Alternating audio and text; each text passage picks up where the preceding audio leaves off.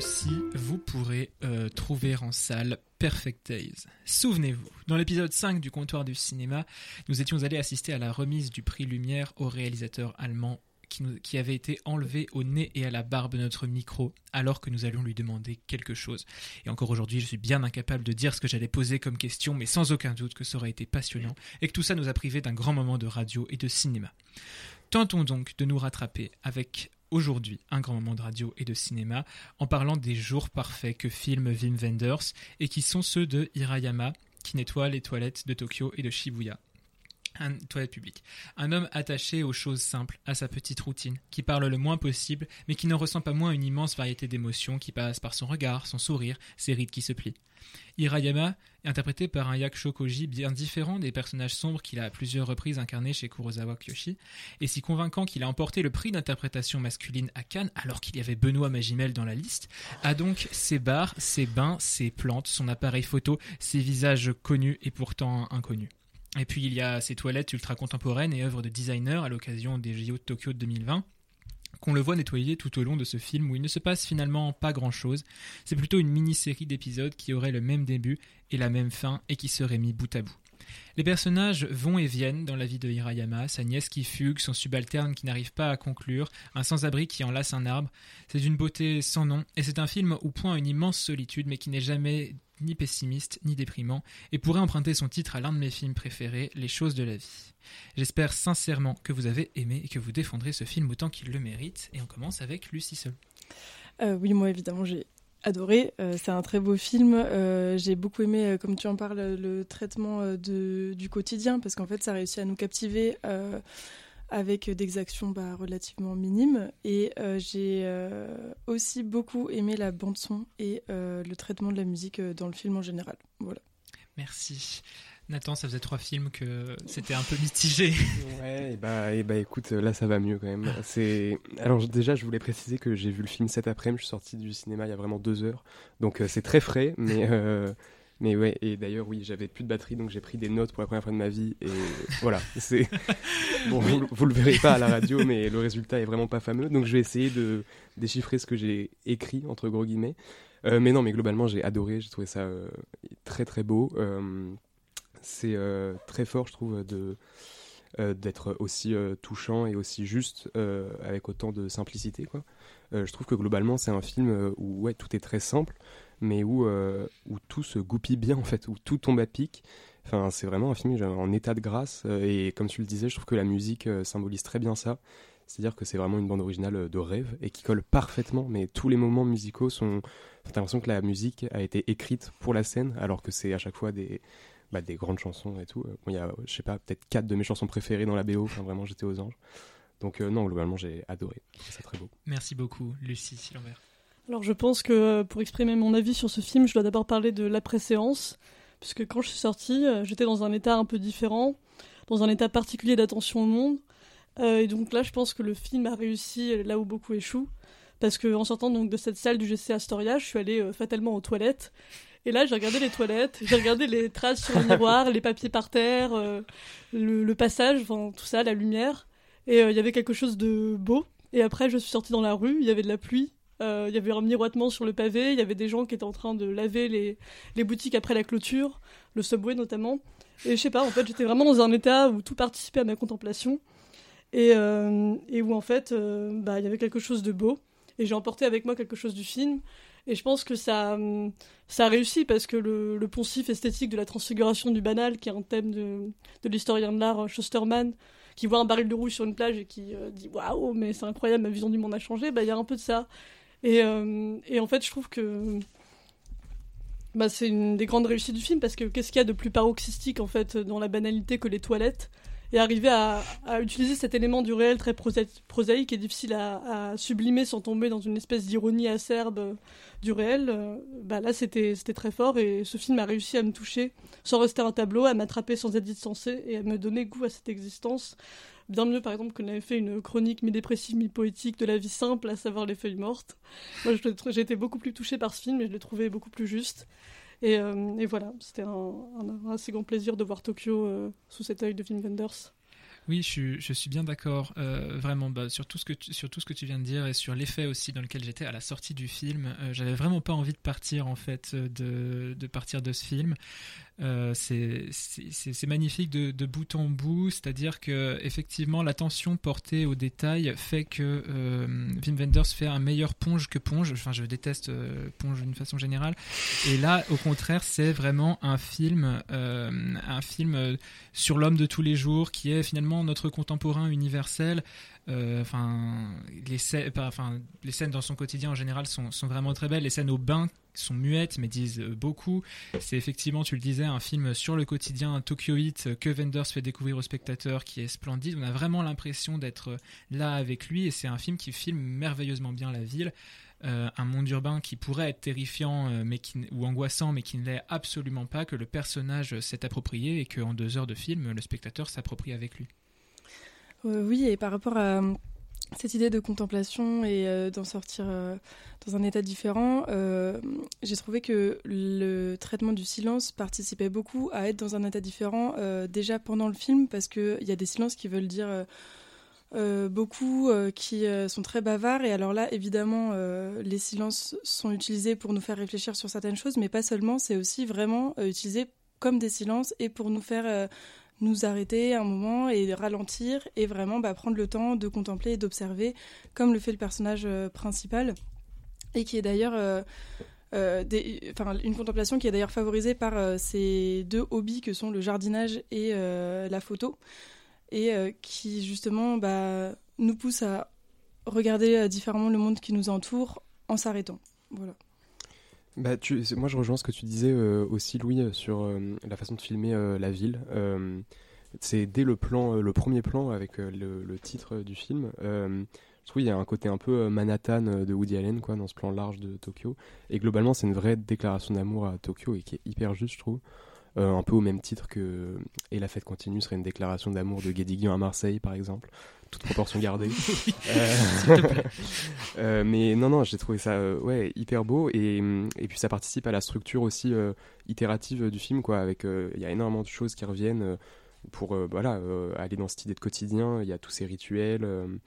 Euh, et aussi euh, les différents. euh, un truc que j'ai trouvé génial, c'est ces moments de flashback en noir et blanc euh, pour résumer la journée au moment où il se couche, qui sont, euh, qui sont hyper beaux au ralenti et où on revoit des images mais sous d'autres angles. Enfin, j'ai trouvé ça hyper juste euh, pour, euh, comme tu le disais, nous donner le point de vue du, bah, du personnage principal.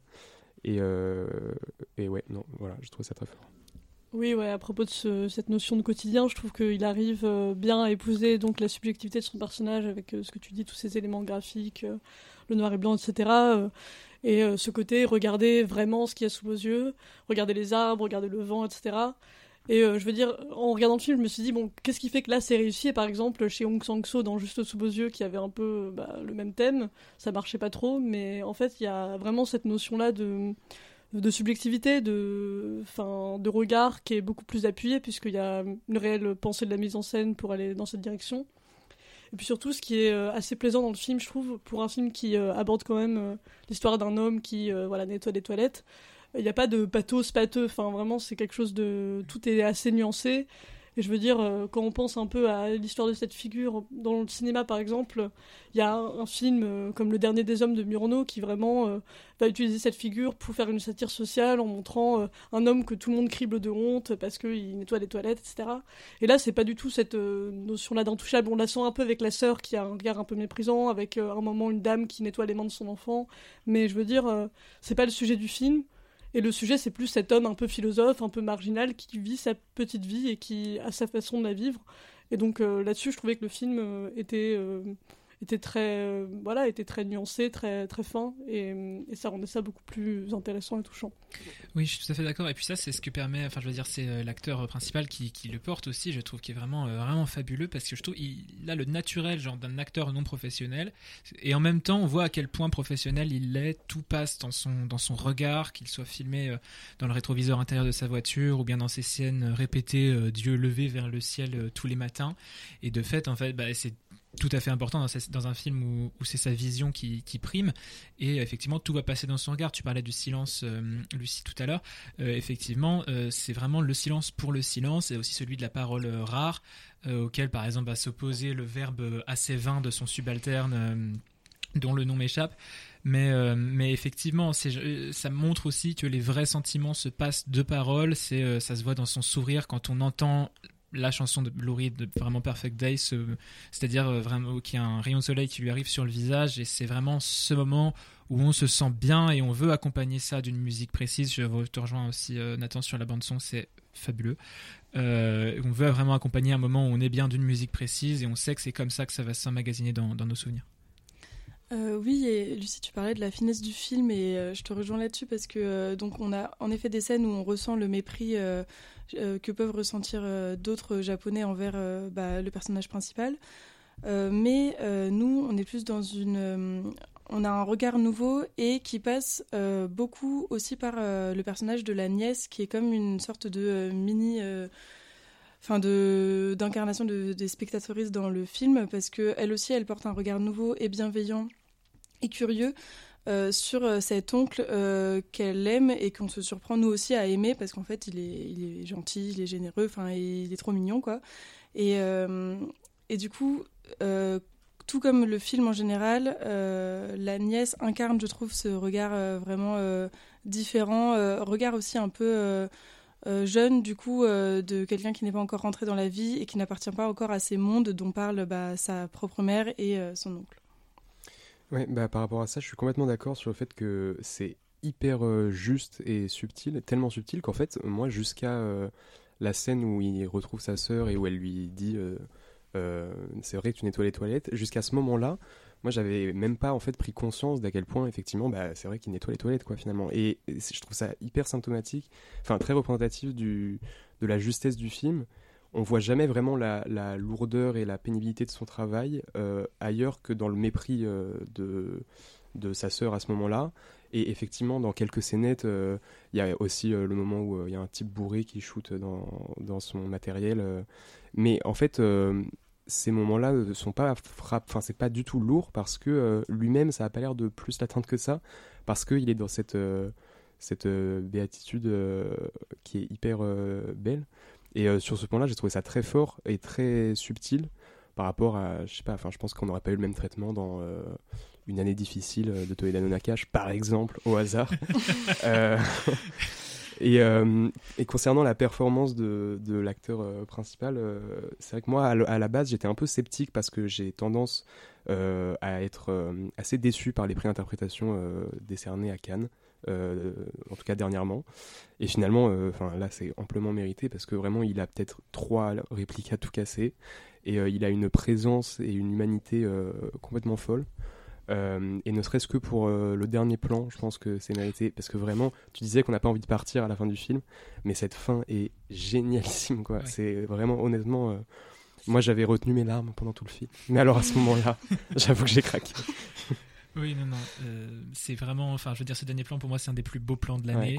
Euh, et là, je peux le dire parce qu'elle est finie quasiment. C'est vraiment une explosion de sentiments et d'émotions euh, sur fond en plus de l'éternellement magique I'm Feeling Good. c'est ça, il y a tout musique, lumière, jeu. Il, il, rit, il pleure face à la caméra et franchement, tout passe. C'est-à-dire que les larmes, des regrets, de la solitude, du désespoir, en même temps, le rire le plus beau. je veux dire, franchement, celui de l'émerveillement, c'est celui de l'émerveillement, c'est celui du monde que Vim euh, et son regard ont réenchanté euh, pendant deux heures de film. Euh, c'est aussi celui de l'espoir de se lever de soleil. C'est ah, vraiment bouleversant pour le coup. Déjà, rien que dans le titre Feeling Good, en fait. Enfin, tout ce qui passe dans dire ça, dans ressentir ça, et tout le panel d'émotions de tout ce qu'il a vécu qui s'accumule à ce moment-là. Enfin, vraiment, c'est aussi pour dire que. Enfin, là, ce que tu dis sur l'espèce de réalisation, tiens, oui, c'est un type qui nettoie les toilettes, bah, il y a un peu beaucoup de choses qui fonctionnent comme ça par accumulation. Euh, et, l'émotion euh, qu'il y a là, euh, enfin vraiment c'est c'est tout ce que le film a, a anticipé et a, et a, créé. Et on, se dit quel est même son rapport lui à cette vie qu'il mène? Est-ce qu'il en est vraiment satisfait? Enfin c'est c'est plein de choses qui sont quand même montrées sans parole et ça en fait une force voilà très forte. Puis il y a aussi j'aimerais juste mentionner cette scène avec je sais pas quoi dire pour ne pas trop spoiler mais un homme sur les quais. Enfin, je veux dire, c'est une espèce d'apax comme ça, de rencontres qui, qui en dit beaucoup, de deux hommes un peu esselés. Et chacun a des présuppositions sur l'autre, mais je veux dire, je trouvais ça très voilà, très beau que ce soit un peu comme un Cléo de 5 à 7 avec des rencontres, des itinérances et en fait une espèce d'évolution qui se fait comme ça par errance, ouais. C'était une jolie scène. Ouais, complètement. Et puis ça va avec euh, avec l'intelligence du film général en mm. fait aussi, euh, c'est-à-dire qu'il est subtil, il est fin, il est et euh, il arrive à n'être ni niais dans sa philosophie du, du carpe diem. En mode, je veux dire, c'est pas un tatouage en bas du dos, c'est jamais théorisé. À tout moment, il y a genre un, ce moment avec sa nièce quand il dit la prochaine fois, c'est la prochaine fois, maintenant, c'est maintenant. Mais c'est une tautologie qui est assez belle en fait. Et puis le, je veux dire, le film est réaliste, c'est-à-dire qu'on a l'impression, il s'arrête pas juste à la réplique de la tenancière du restaurant qui dit pourquoi les choses doivent-elles changer. Euh, puisque plus tard dans le film, euh, à la fin, euh, il y a cette réplique qui lui répond si rien ne changeait, ce serait absurde. C'est-à-dire que, et là, deuxième autre point de l'intelligence du film, c'est pas du tout un propos de boomer aigri, j'ai trouvé. Il y a bien sûr un décalage générationnel qui est signifié par les technologies un peu surannées, un peu inactuelles que qu'utilise Hirayama sa cassette, son appareil photo qui rappelle d'ailleurs effectivement euh, la technologie un peu surannée ben, de Drive My Car par exemple. Mais, euh, et, donc ce décalage se sent aussi dans, le film même, dans le bref passage du format 4 tiers au format du téléphone de sa nièce. Mais euh, jamais il est à juger les personnages parce qu'ils seraient plus jeunes uniquement pour ça. au contraire même, il y a l'impression d'un espoir placé là-dedans qui qui, qui est assez réconfortant. Ouais, bah moi je, euh, je, voulais juste dire que euh, euh, Lucie, tu, je suis complètement d'accord quand tu dis que ça fonctionne par, par accumulation. C'est vrai que c'est le genre de film où on pourrait avoir l'impression qu'il se passe rien, et de fait il se passe rien. Mais en fait, bah, ça, ça, ça fait que enfler, et finalement, bah, ce moment où je disais que j'avais soudainement pris conscience de, bah, de finalement sa condition et sa, sa profession, etc. Euh, bah, au moment où. Enfin, Wim c'est quand même hyper intelligent. Enfin, je veux dire, au moment où moi j'ai eu cette réalisation-là, deux secondes plus tard, il y a le seul plan du film où on le voit. Euh, enfin, alors non, pas le seul du coup, mais le premier en tout cas, où on le voit euh, ayant l'air vraiment sincèrement abattu, où il pleure. et, et c'est. Enfin, du coup, d'un coup, ça, ça, change complètement le regard que qu'on porte sur le film et sur son personnage. Et j'ai trouvé ça hyper juste. Il y a aussi un côté Enfin, du coup, ça raconte aussi quelque chose sur la vieillesse, parce que c'est aussi euh, un autre thème euh, euh, sous-jacent du film. Et, sur cette idée d'accumulation aussi, bah, il y, a, y, a, plein de, de, petits motifs comme ça, de leitmotifs qui, par leur itération, finissent par prendre une ampleur assez folle. par exemple, les différents plans sur sur euh, ce SDF euh, dans la rue euh, qui, qui, à chaque fois est observé par, bah, par le personnage principal, qui est le seul qui semble le voir, enfin qui semble être le seul à le voir. Et, et, à la fin, ils ont un échange de regards et de, de, gestes, et ça, ça, ça, conclut vraiment de manière très belle, je trouve, ce, ce motif-là. Et à l'image de tous les autres du film. Et il y a aussi, oui, tu disais, la scène avec l'homme sur les quais même juste avant ça, il y a la scène où il, le voit euh, euh, avec euh, son ex-femme dans un bar. Et ce plan-là, qui est hyper simple, et j'ai trouvé bouleversant. Quoi. Ils se disent rien, ils sont juste dans les bras l'un de l'autre. Mais, et c'est ce que je disais tout à l'heure sur le fait que finalement, très simplement, le film tombe bien et fait tout bien. C'est que c'est un plan que j'ai trouvé extrêmement fort et qui m'a vraiment énormément touché sur le moment, alors même qu'il est d'une simplicité bah, assez déconcertante, à l'image de, de tout ce qui émeut à ce point euh, le personnage principal du film, finalement.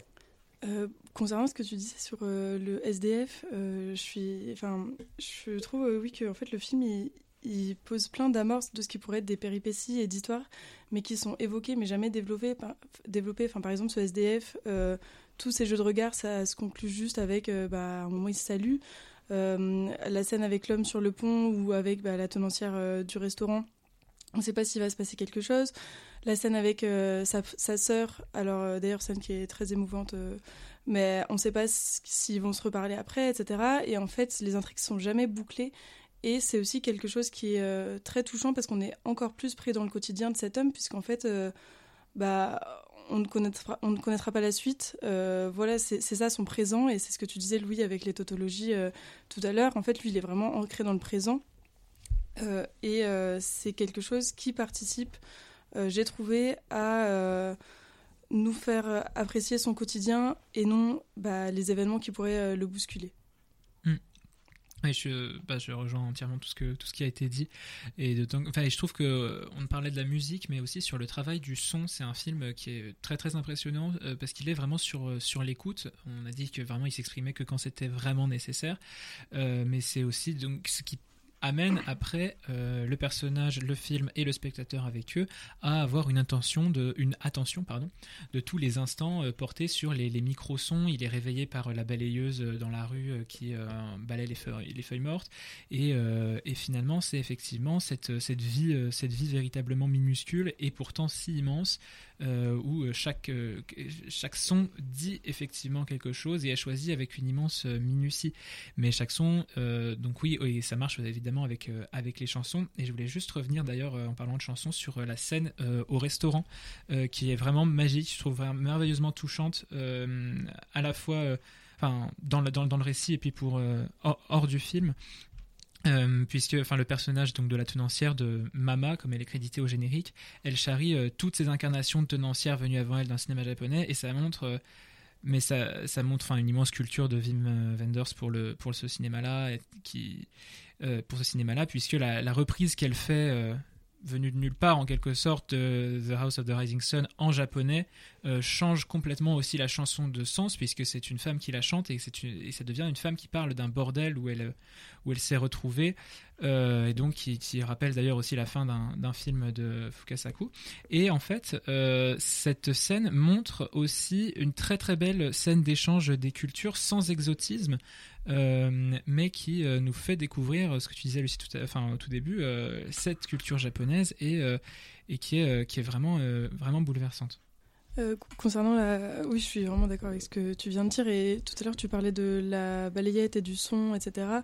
Et je trouve que cette scène, elle euh, incarne aussi toute la subtilité euh, du film euh, concernant la marginalisation possible de cet homme qui, en fait, bah, il est présenté comme marginal parce que... Enfin, dans l'aspect où le fait qu'il se lève aux aurores, il travaille alors que tout le monde dort, il n'a pas de femme, d'ailleurs bah, son subalterne lui fait la remarque à un moment, il occupe un métier qui est très solitaire finalement, et pourtant il est aussi très connecté, enfin c'est peut-être exa- exagéré, mais en tout cas il est, très, il est connecté au monde qui l'entoure parce que bah, son réveil c'est bah, cette personne qui passe le balai.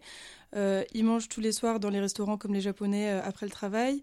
Euh, il a cette petite complicité avec la ten- tenancière du bar, du bar etc. Il salue ce SDF. Donc il y a vraiment ce jeu d'une marginalité sur le fil où on ne sait pas vraiment bah, en fait, c'est quelque chose qu'il choisit et, toute cette solitude euh, qui aurait pu faire l'objet d'un pathos, euh, comme on disait tout à l'heure, euh, ne le fait pas du tout. Et au contraire, on apprécie juste bah, cette solitude pour ce qu'elle est. C'est vraiment super juste euh, ce que, ce que, ce que tu dis. Enfin, ce qui peut aller dans ce sens-là, c'est le travail sur la lumière, qui sont, enfin, toutes les lumières sont vraiment magnifiques, euh, puisqu'on a un travail euh, sur la photographie à la fois du film, puisqu'elle est très belle, et sur la photo dans le film, avec ces séquences sonoriques dont, dont Nathan, tu parlais à la toute fin, qui d'ailleurs, en fait, dans un sens, peuvent presque être inquiétantes dans la mesure où enfin c'est sa journée qui s'imprime euh, dans sa mémoire comme par des négatifs euh, photographiques un petit peu avec ses zooms sur des petits détails euh, et c'est des séquences qui euh, bah, du coup j'ai vu au générique parce qu'évidemment je suis resté jusqu'au bout ne voulant pas partir sont filmés par l'épouse de Wim Wenders Donata Wenders et euh, qui montre effectivement qu'il fait attention à absolument tout et qu'il est plus que jamais ancré dans, dans, dans le monde quoi. Et ça ça va dans le sens de ce film à la fois euh, très très contemplatif. Et effectivement ça peut euh, être pas apprécié par tout le monde. Je veux dire la dame à côté de moi elle dormait à point fermé dans le cinéma. Oui. Euh, mais en même temps ça reste effectivement hyper contemporain. Est-ce que la libraire elle dit à un moment euh, à Hirayama de, de Patricia Highsmith ça pourrait être dit euh, de Perfect Days. Elle dit elle utilise les mêmes mots que nous mais son rendu est différent. Mm. et je trouve ça à nouveau pas du tout enfin je veux dire ça c'est ça peut être lu comme une mise en abîme du film, mais sans que ce soit euh, amené avec de, très gros sabots. Et ben voilà, c'était euh, Perfect Days de Wim Wenders, accord parfait pour le comptoir du cinéma, c'est toujours en salle. Et euh, allez-y pour la petite bulle de bonheur que ça représentera dans la grisaille ambiante, vraiment, c'est merveilleux.